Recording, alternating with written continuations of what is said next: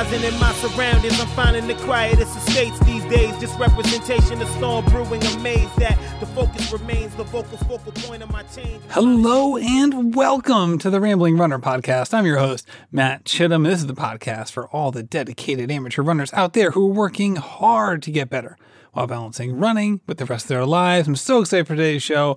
Veronica Goebel is here and she is just awesome. This woman, I'm such a big fan of hers.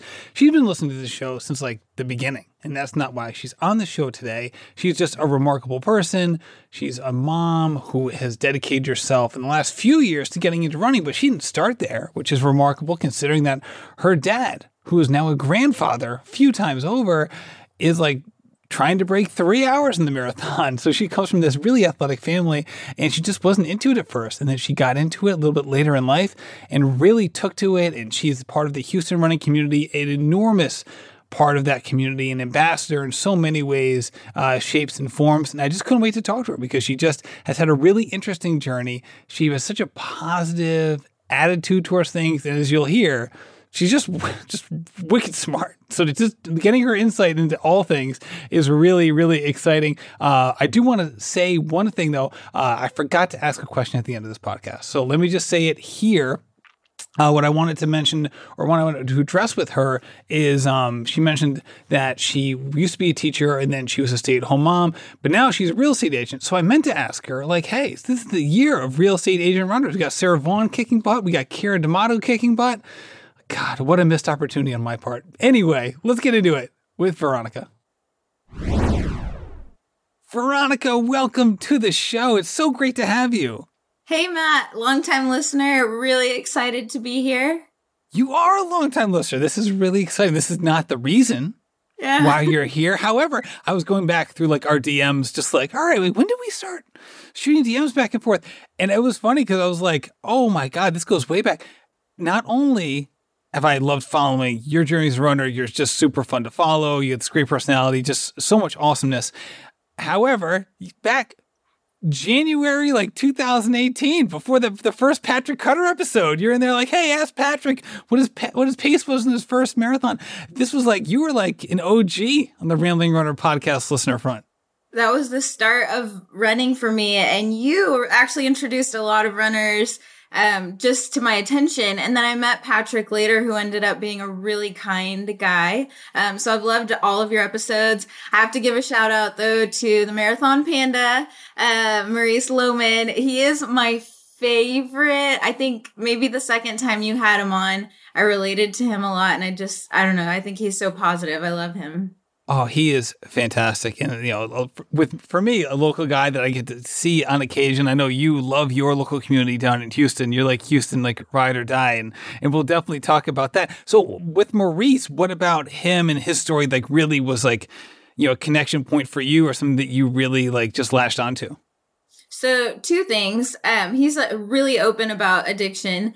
Um, I've never personally struggled with that, but someone that I'm very close to does, and so it was interesting to hear it from his res- his perspective, um, as opposed to like a loved one who has a family member that has an addiction issue. So it was really interesting.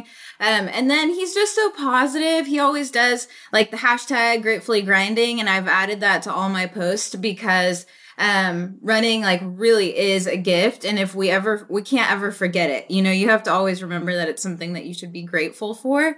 Um so both of those things i was like this is my dude. He's so positive. This is so much fun. He has no idea who i am um but i love him. Oh, that is fantastic, and you obviously love running. You, you will by the end of this conversation, it will become completely evident to everyone who's listening to this. However, that wasn't always the case. no I mean, my goodness, like I, I love listening to you are on the runners of uh, Houston. I think runners of Hugh is what it's called, um, and they do a great job and some really fun runners and and people who, that I've come to know really well have been on that show. And and uh, I mean, your family is a big big little running family. How did that not, you know, kind of come into your being earlier on?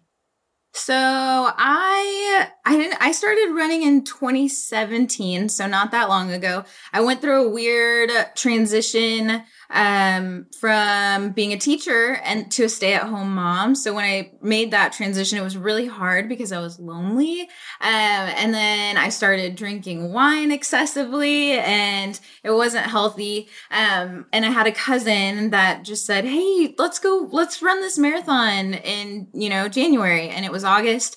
I had is, that, never- is that Aracely Richardson?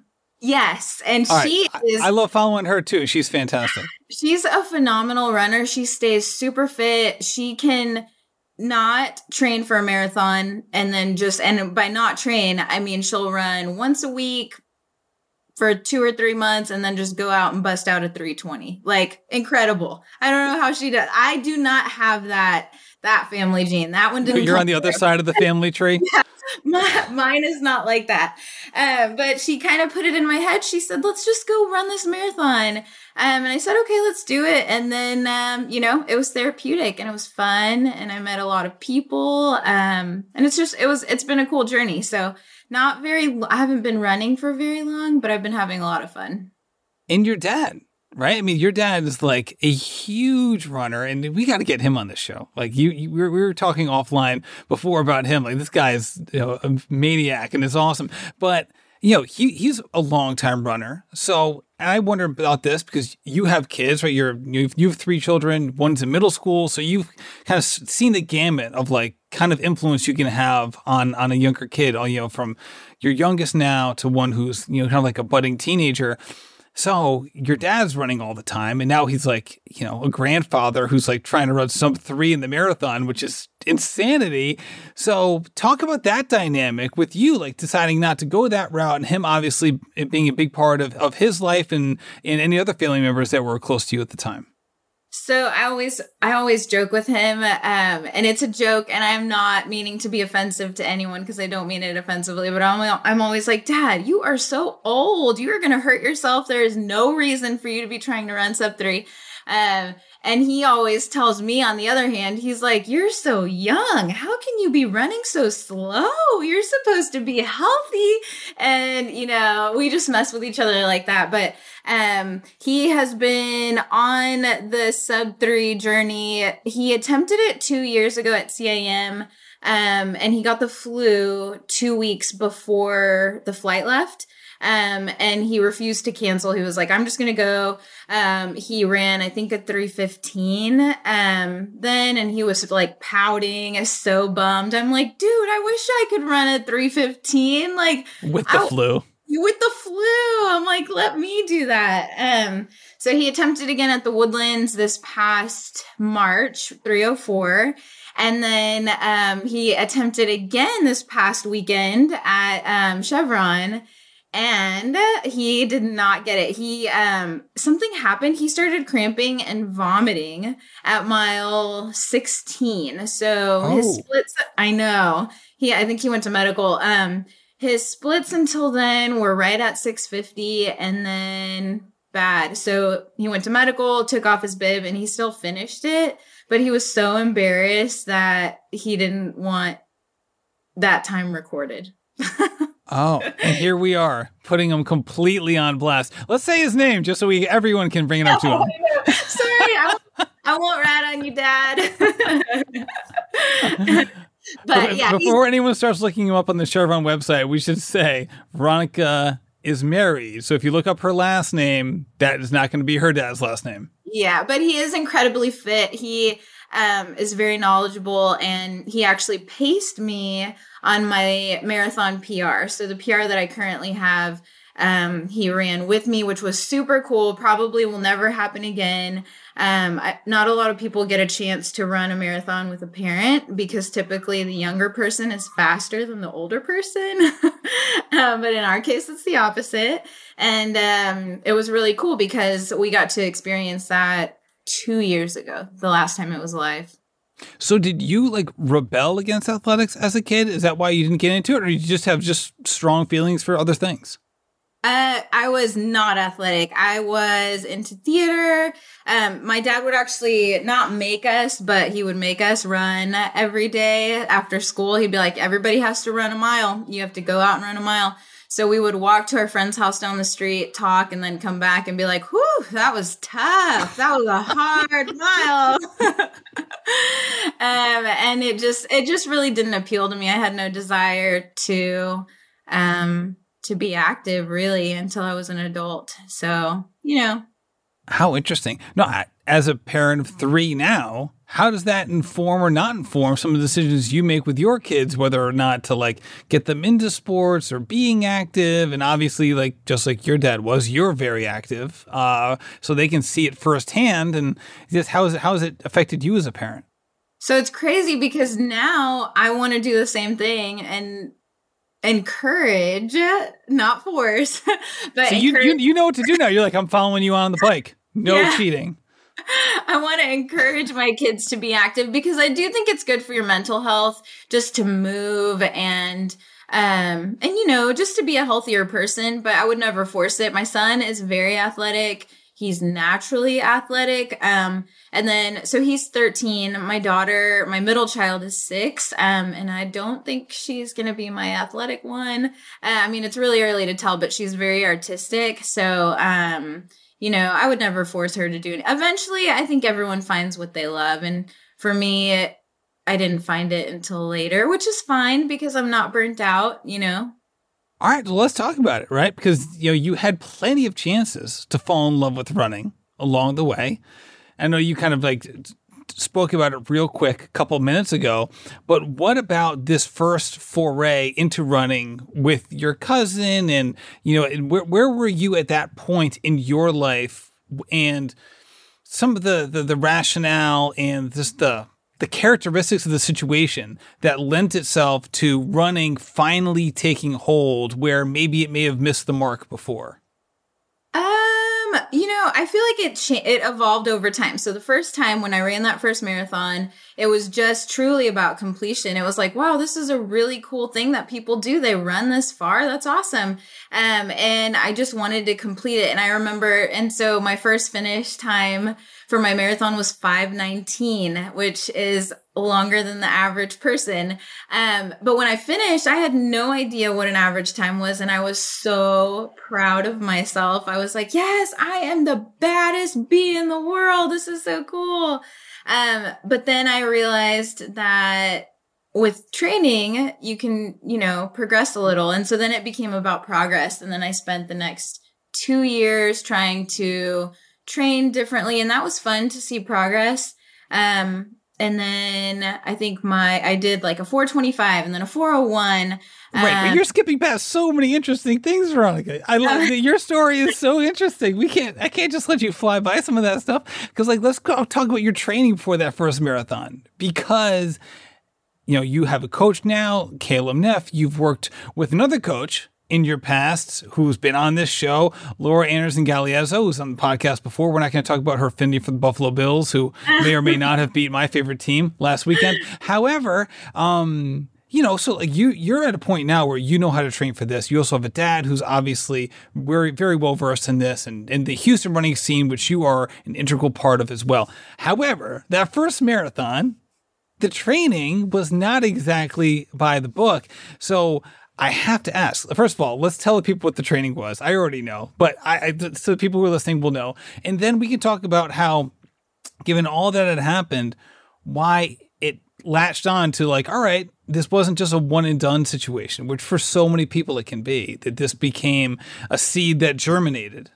Yeah. So for the first one, I trained with a running group that's local here, um, and they would send out a plan, like a beginner plan, and I just very loosely follow. I didn't realize how important it was to actually train to run the distance. Um, so I was running maybe two or three times a week, um, and maybe my max was like 14 miles before I did it. Um, and so, and also, and I always forget this. It, it never, I never remember this, but when I ran my first one, I was pregnant. So, um, I crossed the finish line and then I had to, I didn't take a break. I actually ran through pregnancy, um, but not hard, like easy. My doctor said, you know, just keep your heart rate low and you can continue. You've been running, so you'll be fine. Um, and so when I was had my daughter, I contacted Laura, who was the best, and I trained with her for the next two years, and she brought me from a 519 to a 401, which was super cool, like an hour and a half marathon PR. If you put it into perspective for whatever yours is, you know, it's it's a really huge jump. It's a three minute per mile and decrease. I mean, it's an astounding increase.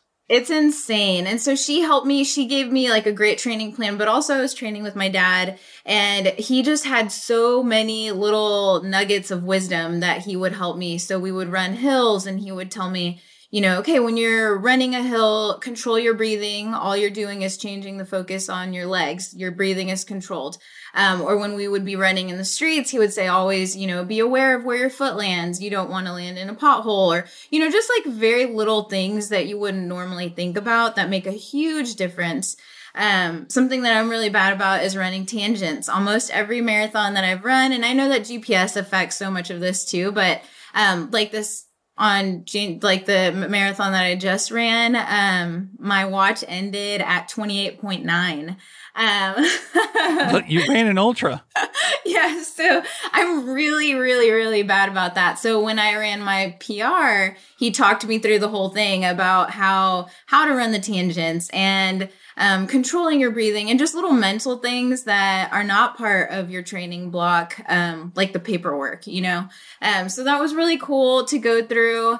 Um, and then when COVID hit and everything went virtual, I was uncoached for a little bit and I went nuts. I ran like a maniac. I think a lot of people were really smart and took a break. They took it as a sign and said, time to relax, you know, I went crazy. I did like the David Goggins challenge and then I did the Yeti Ultra and I was running on the trails and um, I went crazy. So then when I started the training block for this Houston, I was burnt out. I gotcha. Well, I can't wait to talk about the trail running because that was that's an interesting thing to, to take on. And so many people took on new things uh, during the COVID experience, depending on where people lived and what options they had. And obviously, it's like one of those things where people, a lot of people weren't traveling. But spoiler alert! Um, and people are like, no, no crap, shit them. Uh, everyone knows that. Um, but you know, depending where you live, if, if that's an option for you, it's like why not explore it? But um, before we get into that, though, you know you you mentioned that you were pregnant for your first marathon. Did you know you were pregnant for that first marathon? I was very early on. So I did know um, I was probably a month and a half in, pregnant. So very, like not noticeable physically, um, but enough for me to ask my daughter, my doctor, like, "Hey, is this cool that I'm running this marathon?" Um, and they said, yeah, you know, if, as long as you aren't going at a crazy hard effort and, you know, they did a lot, of, he talked to me a lot about heart rate. Um, and so I was able to run it. Uh, I probably would have still run a 520 had I not been pregnant just because of my training wasn't great. Um, but, um, yeah, so I was, and then I ended up having to take the next year and just kind of relax. That was awesome. So, what was the response from dad once, like, all of a sudden, you know, Veronica, who had shunned running for years, is now like getting into it so much so that she's running through her pregnancy?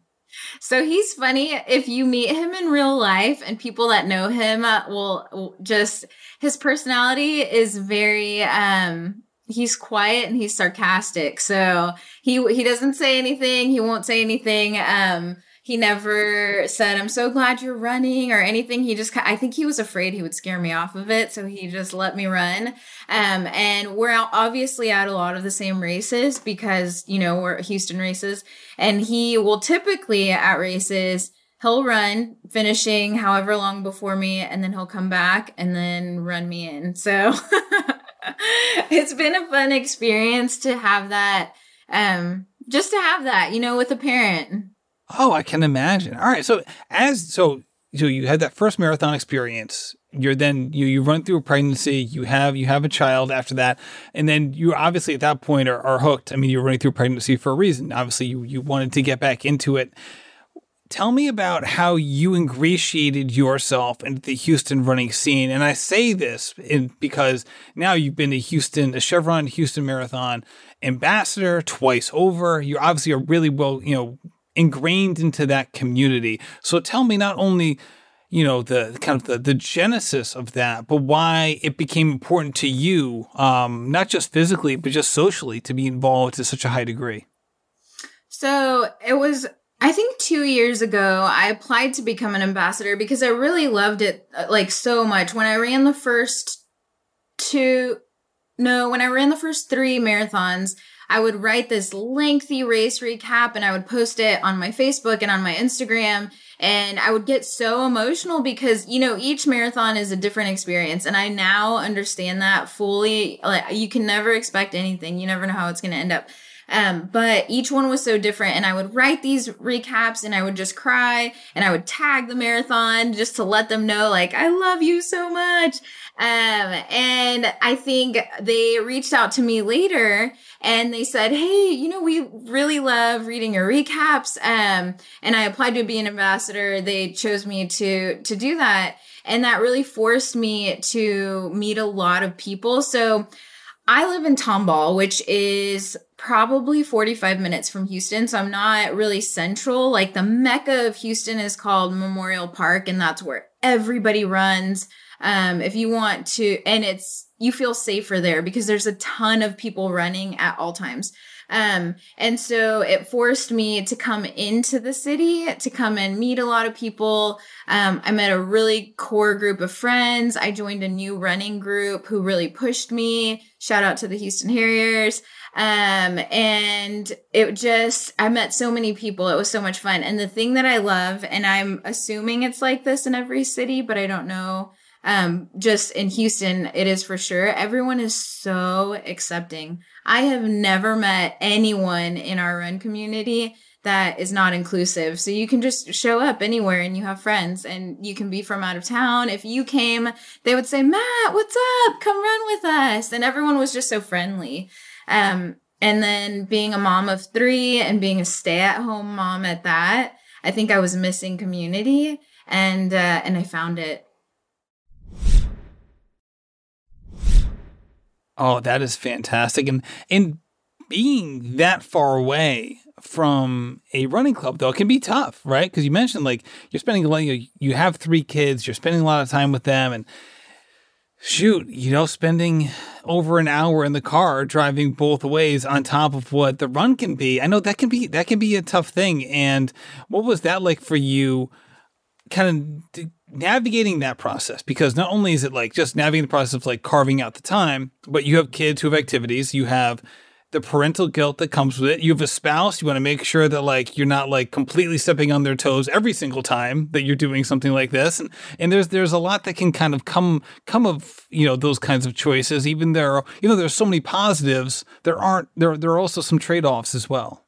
Oh yeah, and you hit all of that perfectly. So you know, the parental guilt, wanting to be a good spouse. So I only drive out there for the Saturday long runs and then I do every other run at home. Mostly because I'm pretty I'm like a stickler for my training plan. Whatever my coach says, I do. So um if it's like easy miles you not everybody has the same easy mile pace and we don't all have the same workout on the same day um but on the long runs typically it's an easy run you know and you can run with your friends um but i run a lot on the treadmill so i know a lot of people have a hatred for the treadmill I think it is a very.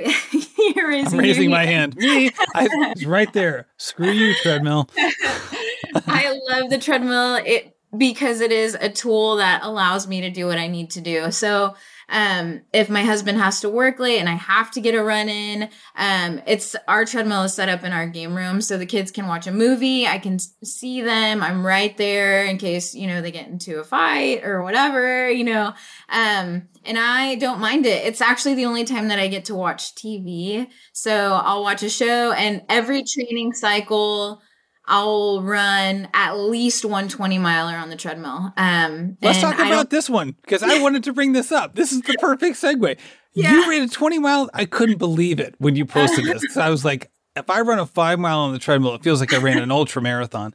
So and my treadmill's down to my basement as well. But like it, you know, I'm mine is more of like the Liz Lemon variety. I don't know if you're a fan of the the show Thirty Rock. Yep. It's like my, my treadmill's my treadmill's more likely to like have clothes hanging off of it than to have runners hanging off of it. Um, so tell me about the 20 miler in the show you chose because I think 20 miles on a treadmill is nuts. I mean, in, in the best way possible. I don't mean that derogatorily, but you know, this, this is just like, so exciting for me to talk about. I find it super enjoyable and people cannot, it blows their mind. I have people that will say, I will not get on a treadmill for one mile. I would rather die outside in the snow or the heat or whatever. I love the treadmill. Um, I watched Emily in Paris on Netflix. I love that show. I watched 20 miles worth of Emily in Paris and I had a I actually had a really enjoyable time. That's a like, lot. That's a lot of Gabriel smirks. I'm just going to say yeah. it's a lot of Gabriel smirks. I love it. I think that's so funny. That show is so funny and the fashion and I I just found it really enjoyable and so I like have my water, I have everything I need and it's climate control. I can control my pace. Um, because something that I struggle with is running my run my easy runs too fast. And when I get on the treadmill, I can control it and say, "All right, on this run, you are running this pace and that's what you're doing." And it becomes easy. I think it's crazy that people don't love the treadmill. Why wouldn't you? Why wouldn't you? Um, I think for me, part of it can be like just the calibration, right? So it's like there are some treadmills that run hot, and there's some that do the opposite. Almost none of them are, are perfect, even out of the box. Um, so if you get on a treadmill that like you put it on, say like 6.5 miles an hour, you're like, okay, this is me a nice easy run. You know, this easy runs are all relative, but 6.5 being like, okay, like what am I thinking of? No, yeah. So like, I'm not even not 6.5. I even mean I mean like 5.5. So like, yeah. so like you're like, say you're like, you know, six miles an hour is 10 minute miles. So you put like 5.5, like nice and cruising. Put you put 5.5 on a my treadmill. You're gonna be like, this is not. It's totally different. Running. But it's like so like that that that throws me off. And then like and it's funny, I coach all these runners and I give them all these mental cues, but it's like do as I say, not as I do, because then I can't I struggle with it every time. Yeah, but the cool thing about easy runs is though is that they're supposed to be easy, so you just gauge it off your effort. So like my easy run is not always at a certain number on the treadmill; it's whatever feels easy that day. So that, but and I'll never do a workout on the treadmill. Workouts are always outside, and my long runs are typically outside. But the easy runs, um, I like to watch TV. I like it. Well, there's the thing that when I do one of the things that I have to do on a treadmill on the occasions where I where I you where I do use it, which is basically like if it's icy, which is really the only time when I use it. Um, is I have to run by time. So I run by miles, then I'm inherently connected to the pace. Yep. Right. So it's like if the pace is weird, and I'm running by miles, then my mileage is going to feel weird because I'm I'm connected to it. So it's like, all right, no, I'm going to run for an hour. Doesn't matter. Just running. I'm running for an hour because I can't say a mile because I don't even know how far I've gone because I know it's not calibrated correctly, and it's not like an old treadmill either. Um, and it's funny because I want a treadmill that I can change the setting on, where it's like instead of like miles per hour, I just want to have like letters. Yeah. So like I completely dissociate from like the actual like if you're not going to be calibrated correctly let's just change the nomenclature completely. So it's like no what level am i doing? I'm doing l today. Like yeah. maybe if i'm feeling good i'll do m or n. Maybe some speed work i'll do, do p or q right? So it's like it's not connected to time at all. It's just a body a body check on effort which i think is so cool. And something else i feel like i'm just really raving about treadmills here but uh, I in my head, I can mentally switch when I'm running a race and say treadmill mode, go, and know that my body will just continue at that pace. And I've trained it for so long on the treadmill to just go. And so, um, I don't want to jump around, but for this race that I just ran, that for the the marathon, the recent one this past weekend, um, I went into treadmill mode because I was a little undertrained and I just wanted to have fun. So I told myself, like, get on your normal treadmill mode and just run it. And I did. And it's so cool to be able to switch the mindset like that. I like that. That's, that's a really good point. Yeah, that's that's for sure.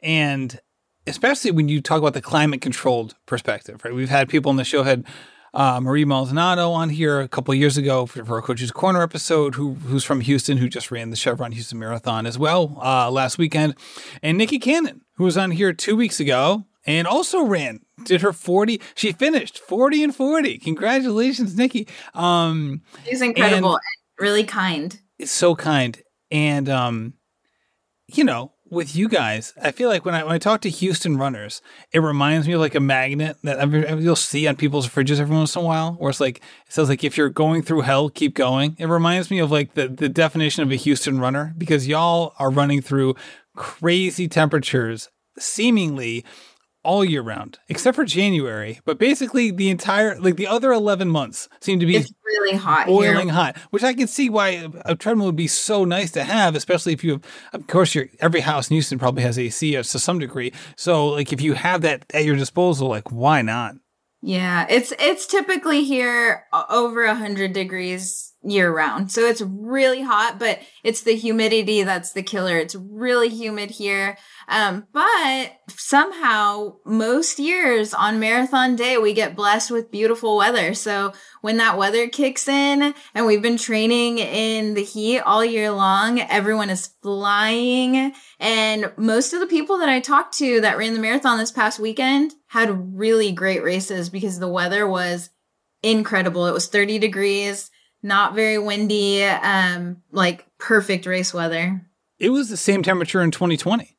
Mm-hmm. It was um at least downtown near my hotel, it was um it was windy for sure. It was it was real windy. I remember going for a run, I think the morning of the race, or maybe it was the morning before, and being like, I can only go on like these kind of streets because I was just getting blasted going through the city, and you'd come around a corner and be like, bam, wind, block. Um, but yeah, it was like it was the exact same thing. Like it was perfect temperatures. Um, it was almost the point where I was like, I wonder if it's too cold especially with the wind. Like I maybe it was just like the city thing because sometimes when you're in a city, you know, with how the buildings can set up and can it can create little like mini wind tunnels, but you never know how it's going to work out like on the extended course.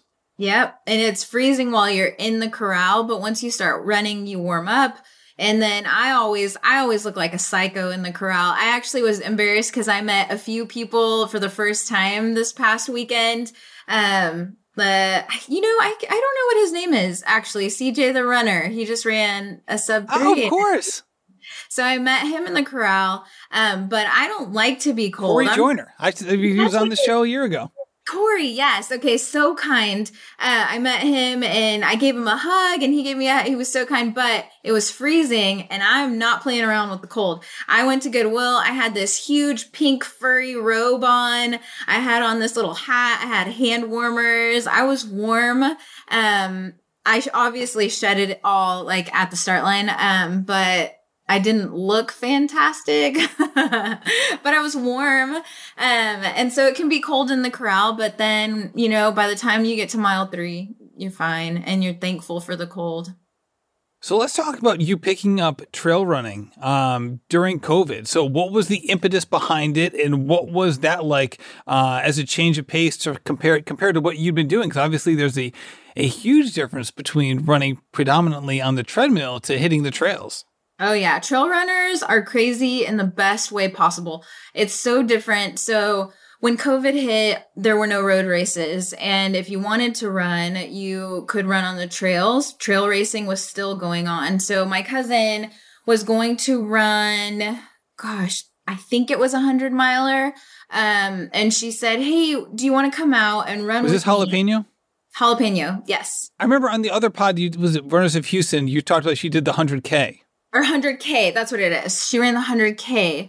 Um, and she said, Do you want to come out? And I was like, I've never run on the trails before, but I mean, there's no other racing, so I'll, I'll go. Um, and I registered for the 25K. So I went out and run it. It's a noon start time. And like we just said, super hot in Texas, so it was over 100 degrees. There's no there are no trees there. Um and so it was really hot. So I ran the 25k um which was an interesting experience because it's not the road. It's not flat. You know, you have to be really mindful of your footing. Um, it's pretty exhausting. You your effort is exerted differently. Um, and then I paced her for her last 25k. So I went out and did that at like two o'clock in the morning. Um, and it was a really oh cool my. experience. It was because it was so dark. You can't see anything. Um, you don't want to get lost on the trails and be out there longer than you need to be. Um, and she had to run a full 100k for me to be able to keep up with her. So, so, so did you did you have to borrow her gear? Like, did you have the headlamps? Did you have like the appropriate stuff? Yeah, so I had um I went out and bought a pair of trail shoes and that was all I had, but we went with our run group, um the Harriers and we had a camp. And so everyone just kind of said, use my lamp. You can use that. I had no idea what I was doing. I was just like, yay, this is fun. um, but it was actually really fun. Um, and it was a really good bonding experience because you're out there for so long. And then when you're finished with the race at, you know, three o'clock in the morning, um, you're not driving home. So we all camped there and, and it was really fun. It was something different. It switched it up and kind of renewed the love for running because you can get tired of road racing. I think you can overdo it. Um, and then to switch it up and have something different was, was fun. And I've heard your race calendars. I mean, you you usually run a lot of races, and part of being in a run group and being in a social environment, like you want to sign up for all the races because you know everyone in them. And yeah, when you do that sort of thing, you're right. It, it can be easy to overdo it. It can, and that was a, a something that happened this year with COVID. They rearranged the races, so all the ones that I normally did that were spread out over a few weeks. Um, this time they were all back to back. So I think there was a a period of time where I ran four races in a row and then I had a week off and then I ran another one. So by the time I got to Houston marathon, um, my body was pretty shot and I knew that it would not be a goal race for me, which has never happened before. I've never gone, you know, most people actually I don't want to say that. I was going to say most people only run one marathon a year, but there are a ton of people that run a lot more than one marathon a year. I only run one marathon a year. So typically I'm going all out because it's my only chance. Um, and this year I wasn't, I don't know, I wasn't feeling it. I said, I'm just going to go out there and run for joy and just have a different experience.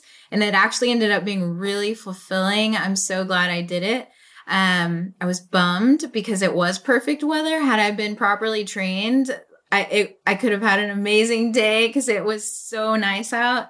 Um, but I did. We should say your coach had an amazing day. He, he paced Keira D'Amato to he the did. American record in the marathon. That's is we said your coach Caleb Neff. It is that Caleb Neff, the person who did that pacing and has done similar pacing in the past. Yes, it was so incredible to see. It, it was incredible for the record to be broken by a mom of, I think, also a mom of three or two, um, and then him to be out there pacing her was a cool experience for him and he shared with us a little bit like in our coaching chat that we have.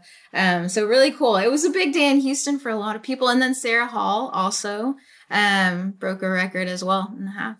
She sure did. That's for sure. So many so many great people did amazing things. Frank lara 211 first marathon and it's it's amazing. People are amazing, and and it was really just a good day. If a fellow not- Texan too. Frank Frank's a fellow Texan just like you, and he doesn't live there now, but you know he's been on the show, so I can holler at him a little bit. So everybody should come to Houston so you can run a PR. there it is. There it is. Um, so let, let's talk about that decision making process, right? Because you mentioned, like, obviously, Houston's your race. You're literally an ambassador. This is your hometown race. You traditionally run one marathon a year. This is the one you're going to make a go at. You start the training cycle. Again, you he would run a lot in the preceding year, which is there's nothing wrong with that. Obviously, that's a positive thing, and you're able to make the most of a, a, a tough COVID type situation. So, walk me through the decision matrix of deciding, okay, I don't quite have it and I'm not going to push it, but I still want to do the race. But I'm good. Basically, all the, all the pieces here because you know, when we when we kind of glide through it, it makes it sound like it was an easy decision. I'm sure it wasn't that easy, and there was probably a lot of layers to it. Yeah, it was hard. So when I, Cal has been coaching me for a little over a year. And when we first started together, I told him, and I was so straightforward with him, I said, I really want to run a, a sub four marathon, which is not a huge deal for a lot of people. Um, but I would say I'm an average middle of the pack runner. And the last time I ran a marathon, a live one before then, I ran a 402, I think. Um, and all of my half times though and my 10k times and my 5k times all said like hey i think you can run a little bit faster than a 401 my my issue in the 401 was fueling i then wasn't fueling well um and he said oh yeah he said we could get you there he said honestly 349 is doable for you if we have a really good training cycle i think that's something you can shoot for so i went in with that intention and then you know, my body said no. My training cycle didn't go well. I ran all the miles, but my workout. Can, we, can I stop you there? When you say your yeah. body said no, and I, I'm, I want to dive into this because not every training cycle goes the way we want it to, even if we do all the things. Yeah. So when you say your body said no, what exactly does that mean? And and you know, over what period of time are we talking about? Not just like obviously it's not one training run where you make that sort of determination. So from the very first indicator run. So every year I have all these little indicator runs that I'll run. I like we have a 10 miler here that's in the very beginning of the year. So tip I think it's in August or September. We have a 10 mile here. So I'll run the 10 mile and that'll kind of say, okay, we'll shoot for these training paces. I totally bombed it. It didn't work out. I ran slower than I had ever run before. And that happens. You know, that's like not a reason to throw your whole training plan off. Sometimes you have a bad day. Um, and I ra- I always run. We have two halves here that I run, and up until then, my half times were like right at 150. Um, and I came in much slower on those two. I think I came in at like 159. So wait, nine minutes is a huge slowdown. Um, and I just didn't feel well. Every time I tried to run a hard effort, my body wouldn't allow me.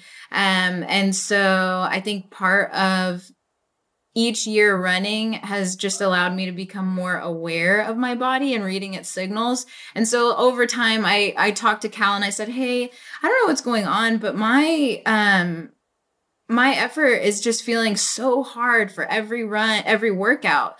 Um, and so we took a deep dive and we looked at everything I was running my easy runs too fast, and um, so what? Let's, let's, let's put a number on that because you talked about this earlier, and I meant to ask you a question about it. That you have a propensity to do this. So, what were you running your easy runs at, and what is like the instigator for like for running your easy runs too fast? Some a lot of people do it, but a lot of people have different reasons for doing it.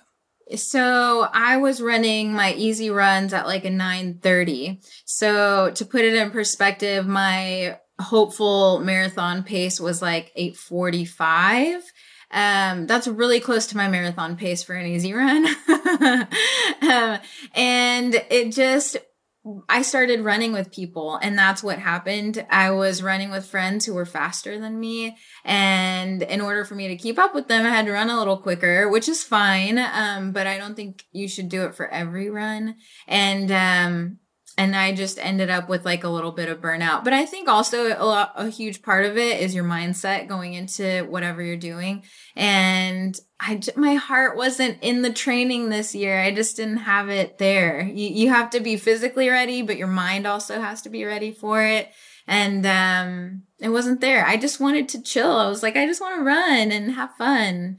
And um, so pretty quickly, I knew that this was not going to be a training cycle where I was running for PR, um, which is fine. It doesn't always have to be, but um, for me, it had always been like, let's progress. Let's let's see what else we can do. Let's go more. Let's go further. Um, and I needed, I think, a time to just really appreciate the run for what it is and what your body allows you to do. Did you ever consider not running Houston? Absolutely. I called Cal and I said, Cal, I'm not running this. I said, When, when was that phone call? that was about four weeks out. I called him and I was like, look, I'm not doing this. A this little, little Christmas phone call to the Neff residence. Cal, put away the Christmas presents. Yeah, he's like, no, um, you're running this. You're fine. Everything is fine. You're just stressing about this. Um, because it was crazy. All of my workouts, I had been hitting all of the paces, but when I would get to the long run, I was really struggling on the long run, which has never been an issue for me before. And so he told me, he said, you know what? If you wait two weeks, if you decide you don't want to run it, don't run it, you know, and we'll, we can, we have another uh, marathon here in March. Um, and he's like, you could try to do that one. Um, Is that the Woodlands? In the woodlands. hmm And as we got closer to the time, there was just no way I couldn't run it. This, this race is so big. There's so many people here. I have so many memories. And I thought, okay, well, this will be cool to run not for time. Let's just go out and have fun. Uh, of course, I secretly hoped that I would, you know, like have some hidden fitness there that would just, but that's not how it works. Of course, so, of course. Spoiler alert, uh, no PR for me. I think it was actually one of my slower ones, but it was fun. So let's talk about that. Like when you were going through the race, were you able to enjoy it or were you again and it doesn't have to be a dichotomy. There's obviously a range here and and you can feel two things at the same time. But did you have like did you have that sense of enjoyment or did you have a lot of what if moments? Oh, I had so I had nothing but joy and gratitude. I had so much fun. Um, and I was I honestly was worried that I would be uh regretful and like re- feeling remorseful that I hadn't fully committed to training, but I had so much fun. The course, honestly, so the cool thing about Houston and probably for anyone's hometown marathon is you're running through all the places that you train. So you have all of these memories at all of these places that you're running through. So you run through Memorial and you think, oh, my, I ran all of these long runs here with my friends. You run through downtown. It's like, um, a reminder of your training cycle. You get to run through all of the parts of it. Um, but it was really cool because I got to run with friends this time and I did something that I had never done before. And that was talk to random people that were running that I didn't know. So typically when you're running these or when I'm running these, I'm so selfish and I'm like, oh, I got to get this time. You're concentrating on your effort. And this time I didn't care. So it was fun to talk to um, people along the way that's talking to people along the way is like such a um it's it's like a hidden gem of, of these races. And it's something that like I ne- had never done in the past. But like occasionally I say these past the last two races I've done Richmond half and then the California International Marathon I've had the chance to run into people on the course and just talk to talk to people. And as I'm going and like you're right. Like it it's phenomenal. It is something that like I never would have viewed as like a a takeaway of the race. Like, wow, this was a really enjoyable part of the experience, as opposed to like, oh yeah, that was nice, but here are my splits. And as opposed to like now, it's like, no, I focus more on that. Not that I wasn't running hard, Lord knows I was, but it, it really does become more of a takeaway than I would have imagined. Yeah, it, it's it was fun. I so I think I was at mile 15 or 16. And I, so I was wearing a Harriers singlet, and the Harriers group is a pretty speedy little group. Um, I'm the slowest member. And um, shout out to Amelia Benton, who was one of the people I ran with at CIM, who I know is also wore a Harrier singlet in that race. Yes, she she BQ'd. She this I think was her tenth um, chevron and or Houston Marathon, and she BQ'd. It was amazing. She had a great training cycle, opposite of mine. She did so great. Um, but I was wearing a singlet, and this guy ran up behind me, and he said, "Hey, what are you doing back here?" and I was like, well, um, and I, I didn't know who he was, but he was an older guy and, um, we were talking and it was his 26th Houston marathon, which was nuts. Um, and wow. I, I know. And he said, are you going to go for a legacy runner, which is 10 years? And I said, you know, I don't know if I could a commit to that. I don't know if I'll make it 10 years, you know?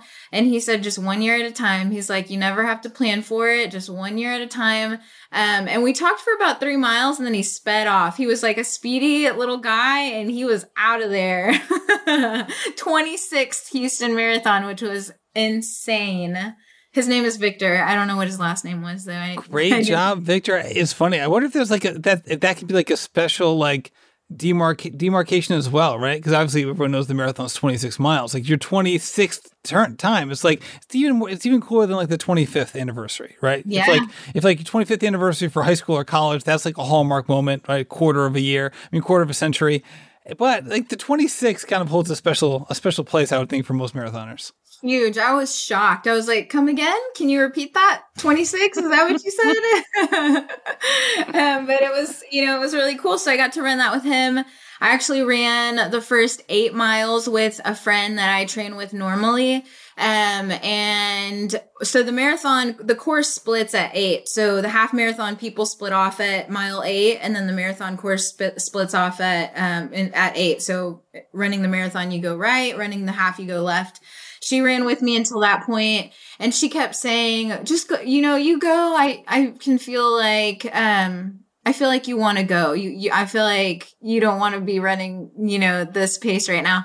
And i was like okay i'll go. And i later found out that she was hurt um and she wanted to walk but she was like didn't want me to walk with her um, and so I ran part How of that. many of us have done that in the past? I, I feel like I've done that all the time with like my some of my faster running friends where I'm like, I try to come off as so magnanimous, like, no, I'm so generous. Please go ahead. And just like finally when they leave me alone, I'm like, thank God. Thank God they're gone. Yeah, and I felt so bad afterwards because I was like, "Oh, I wish I shouldn't have been, you know, like pushing." And and it's not that Well, I you was were trying to be a nice friend too, you know. It's like it's like, like you're both trying to be super nice, but at the same time, it's like we're probably both better off if we just separate here. definitely, and that was what worked out better. So we separated, um, and then you know you run alone for a little bit. I ran, um, so I was planning. My goal for this race was to start at nine twenty, stay at nine twenty until the end, and that was like in my realm of uh, capability. Just you know, easy run. Um, and I got to mile 23 and I ran into a friend there who was not like just an acquaintance, was actually a really good friend of mine who was having a really bad day. Um, and he was not moving. He was just standing there drinking a beer. And I was like, uh oh, because this is Not, not, the, normal hydration strategy in the race. No, and this is not the normal for him. He is a much faster guy than I am, like very strong. So I knew there So was a you had no expectation of seeing him on the course. None. I would. There will never be in a million years a time that him and I finish at the same time ever. So it was really. I was like, "What is happening?" And he was just having a bad day. So, um, I I just it wasn't a goal race for me, and I was like, "Yeah, let's do this together. We'll finish this together." Um, and so we just took it at the the last three miles very slowly. We would run a quarter of a mile and then walk, and then run a quarter of a mile and then walk. Um, and we got to I cross did that at CIM. That was that's how I did. That's how I finished my last three miles. and it's painful when you um have reached your max effort and then your body just won't go anymore and that's where he was at and he kept telling me he's like I don't think I can do this. I'm like you can definitely do this.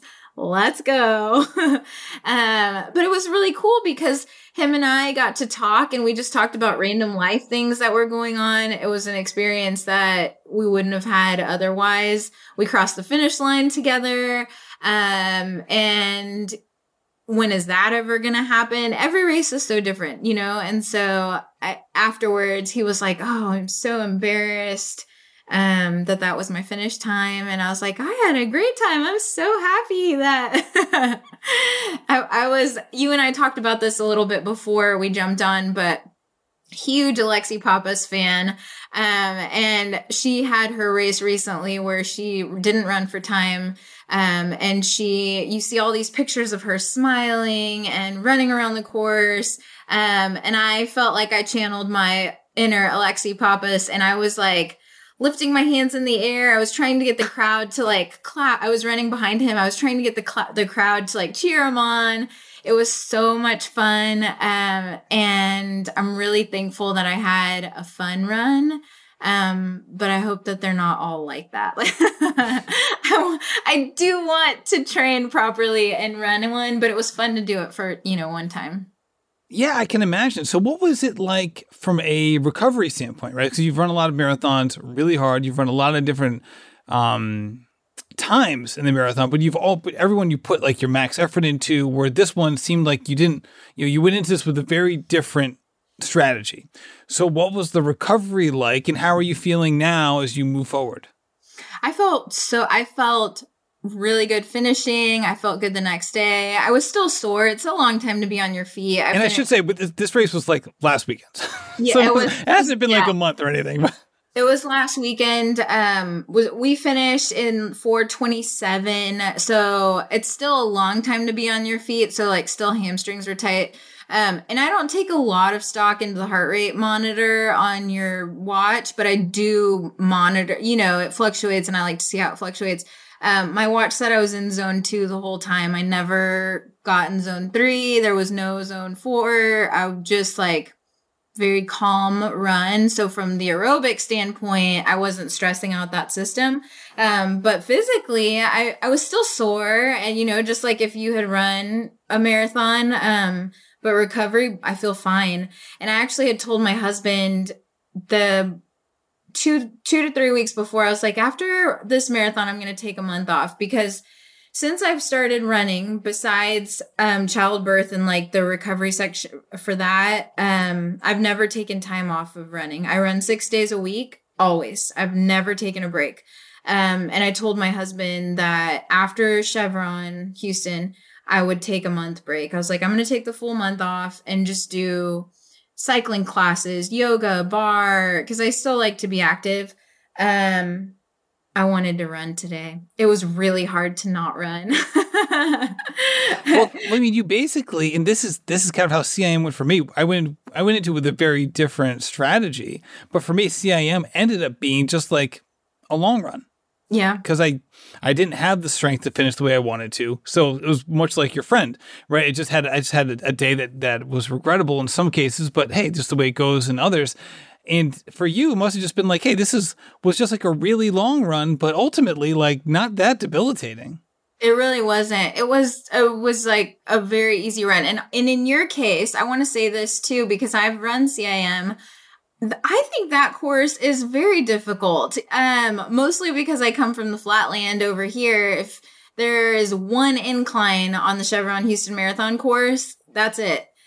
CIM is full of rollers. You're going up and down the whole time. They tell you it's a net downhill and Boston qualifier course. Um, but you're going up and down a lot. I think that's a difficult course. So you are. You, first of all, you are. I'll say Houston is pretty flat. I once coached a guy, Ariel Velasco. I don't know if you know him. He's a doctor in the Houston area who's like does all the Houston races just like you do. And I remember him being like, "I want to do hills." I'm like, "But there are no hills." He's like, "How about I do intervals up the parking garage of my hospital?" I'm like, "You are gonna get killed." Yeah. If you do that, please promise me you're not going to do that promise me, Ariel. Remember getting him on the phone with him, being like, "I'm, I'm literally asking you to promise me that you're not going to do that because like you will, you will be a patient in your own hospital if you go, you go do that strategy." Um, well, that's the thing about CIM because I had, um, I forget which conversation I had. I had this, a similar conversation with someone where we were talking about the rollers of the, of the course and how like uphill is not the same as downhill in terms of like a downhill does not cancel out an uphill. Mm-hmm. Right. It's not like a two to one or three to one ratio, but it's not, it doesn't cancel each other out. And so I checked, like, so if you are, if someone's, you know, who listens to this is on Strava, they know like the grade adjusted pace or the gap pace for a run. You check that out and you can see, all right, so it's like today I did a moderately hilly run. I ran eight miles and it was like 331 feet of elevation gain. So it was That's like a lot to me. That's a lot to me. When I do a run here, like 20 and, and, it was decent. It was like there was no huge hills. So it was it was it was kind of similar to CIM. It was just kind of rollers. Nothing enormous but pretty gradual but really not a lot of flat basically. Mm-hmm. so so it's 331 so it's like i think my average running pace was like 910 my gap pace was 857 yeah. Right? So the grade adjusted pace. If you go look at anyone's strava file from cim their gap will be lower than their time, meaning in Strava's algorithm, the uphill was more than the downhill in terms of its effect on someone's pace. Which is not something that you would expect from a race that is kind of marketed as a net downhill, super fast. It's almost like you think of like the the Revel marathons, which are like drastically downhill. You see a lot of them in like in the in Utah and the mountain area, mountain areas. Um, but it's not like that. Like ultimately, like your gap pace is below your actual pace, and and I think it's for me, I think it was even how slow I ended up being my average pace for that race was. It was like a 15 second gap pace decrease uh, in the Strava file. So, at what mile did you start to struggle? Like, when did you feel like it was getting really hard for you? It was so predictable because it was like I just didn't. I didn't have a lot of two hour runs, so like it just it was a very truncated build up. So for me, it was around mile 16, 17. I went from running like 845s and 840s and 830s to like I think at one point I was like running 815s. I remember catching I remember catching Amelia. I remember I ran up on Amelia. And she she she looks at me, she's like, What are you doing here? like, what do you mean? She's like, I'm in the middle of my marathon pace segment because she was doing four by four miles with like one mile recovery and was running 20 miles. So I was like, because I knew what her plan was and she knew what my plan was. So she's like, I thought I was catching her during her recovery period and I wasn't. I was catching her on her marathon pace period. And I was like, oh god because i was running watch blind on purpose so i wasn't like worried you know worried about that and ultimately and this is what i was telling some other people like offline was like it didn't matter what pace i ran that day i was going to crash around the three hour mark. I just didn't have the strength in me at that point, which is why I'm so excited for Eugene because I'll be able to have like, I'm starting a cycle fit, which is like so Ah. different. So, like, I'll be able to run two hours plus every week for a long run. I know somebody that that's running that race that you know. I don't know if I can say the, who it is, but um, that'll What do you be mean? Why can't you say who it is? I, I don't want to give away any like extra information, but I actually this morning they told me, and I was like, man, I need to run it now too because I think they have a half course, right? Is that right? And they do have a half marathon. Yeah. Um, and I was like, man, and the weather is supposed to always be great there. Um, but Amelia is, um, I remember I listened to your podcast for that for your recap of CIM, and I loved listening to that. Um, I related so much to you going, I feel like everybody does, you know, not every marathon you run is going to be a strong marathon. There are going to be some where you struggle. Um, but Amelia on her end, she is like a master pacer. She is a metronome.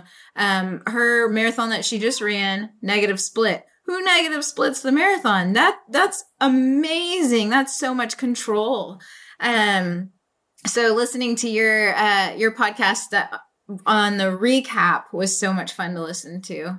and she is prolific, not, just as a runner, but as a writer. She is a prolific freelance journalist, and, and she's been on this show talking about uh, some of the work that she's done. Um, she actually had an article in the is it the program, I guess, for for, for. Chevron talking about diversity and inclusion within the running space. And um, I wouldn't expect you to talk about this just generally. Maybe you didn't even want to talk about it right now. We might- we might just take this out after the fact. Uh, I didn't run it by you before we before we uh, hopped on this episode. But with Amelia being a friend of yours, she's on your running group. You guys are both ran this race. What's it been like for you seeing an emphasis on inclusion and diversity in the running space in a way that you know, not just necessarily globally, but just even in your in your local running sphere.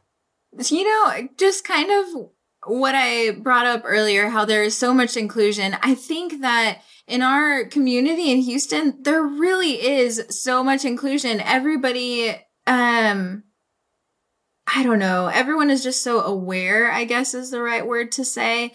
Um, and I read Amelia's article that she wrote. It, I think I can't remember the title now, but I think it was like cultural diversity. Um, it was really well written as she brought up a lot of really interesting points in the article. And I think, um, I think she actually posted it on her Instagram. If anybody wants to read it, I think I can't even, I think her handle is E M Murray B Benton. I can't remember. Um, but yeah, she's been a great person to run with. And then we also run with a friend named Vicky, who is a podcast ho- host also on Runners of Hugh. So hers are, she interviews people only that run in Houston. Um, and she, ha- talking to her on long runs, she's told me that one of her big goals for the podcast was inclusion. She wants to involve people from every group possible. So she has AWD athletes, um, you know, BIPOC, every, you know, she wants to include everyone. Um, and that's, that's so cool. You know, that's what the running community does is just bring people together. I love it. And thank you for being part of it because you're doing great things, bringing people together as part of the, you know, as an ambassador and connecting people and just the positivity that you exude at all times. Veronica, thank you so much for coming on the show. Thank you for having me. That was so much fun. Veronica, thank you so much for coming on the show. This was an absolute blast, and I am so happy that you were able to join us. Thank you, the listeners, listening all the way through to the end. I just appreciate it so much. If you love the show, feel free to share it. I really appreciate that as well. It really is a great way uh, to gain new listeners for the show, and that is always a positive thing as well. So, thank you so much for listening, and happy running. This has been a production of Rambling Runner Podcast. This podcast is produced by David Margetti of In Post Media. Thank you to Meta P for the music. His song Righteous Path featuring Rex Mayhem and Chip Fu is produced by Symphonic Bang.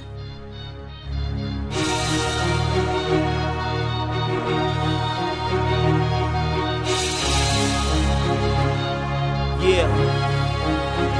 Enterprising in my surroundings, I'm finding the quietest estates these days. Just representation of storm brewing. Amazed that the focus remains the vocal focal point of my change. I'm trying to show this industry.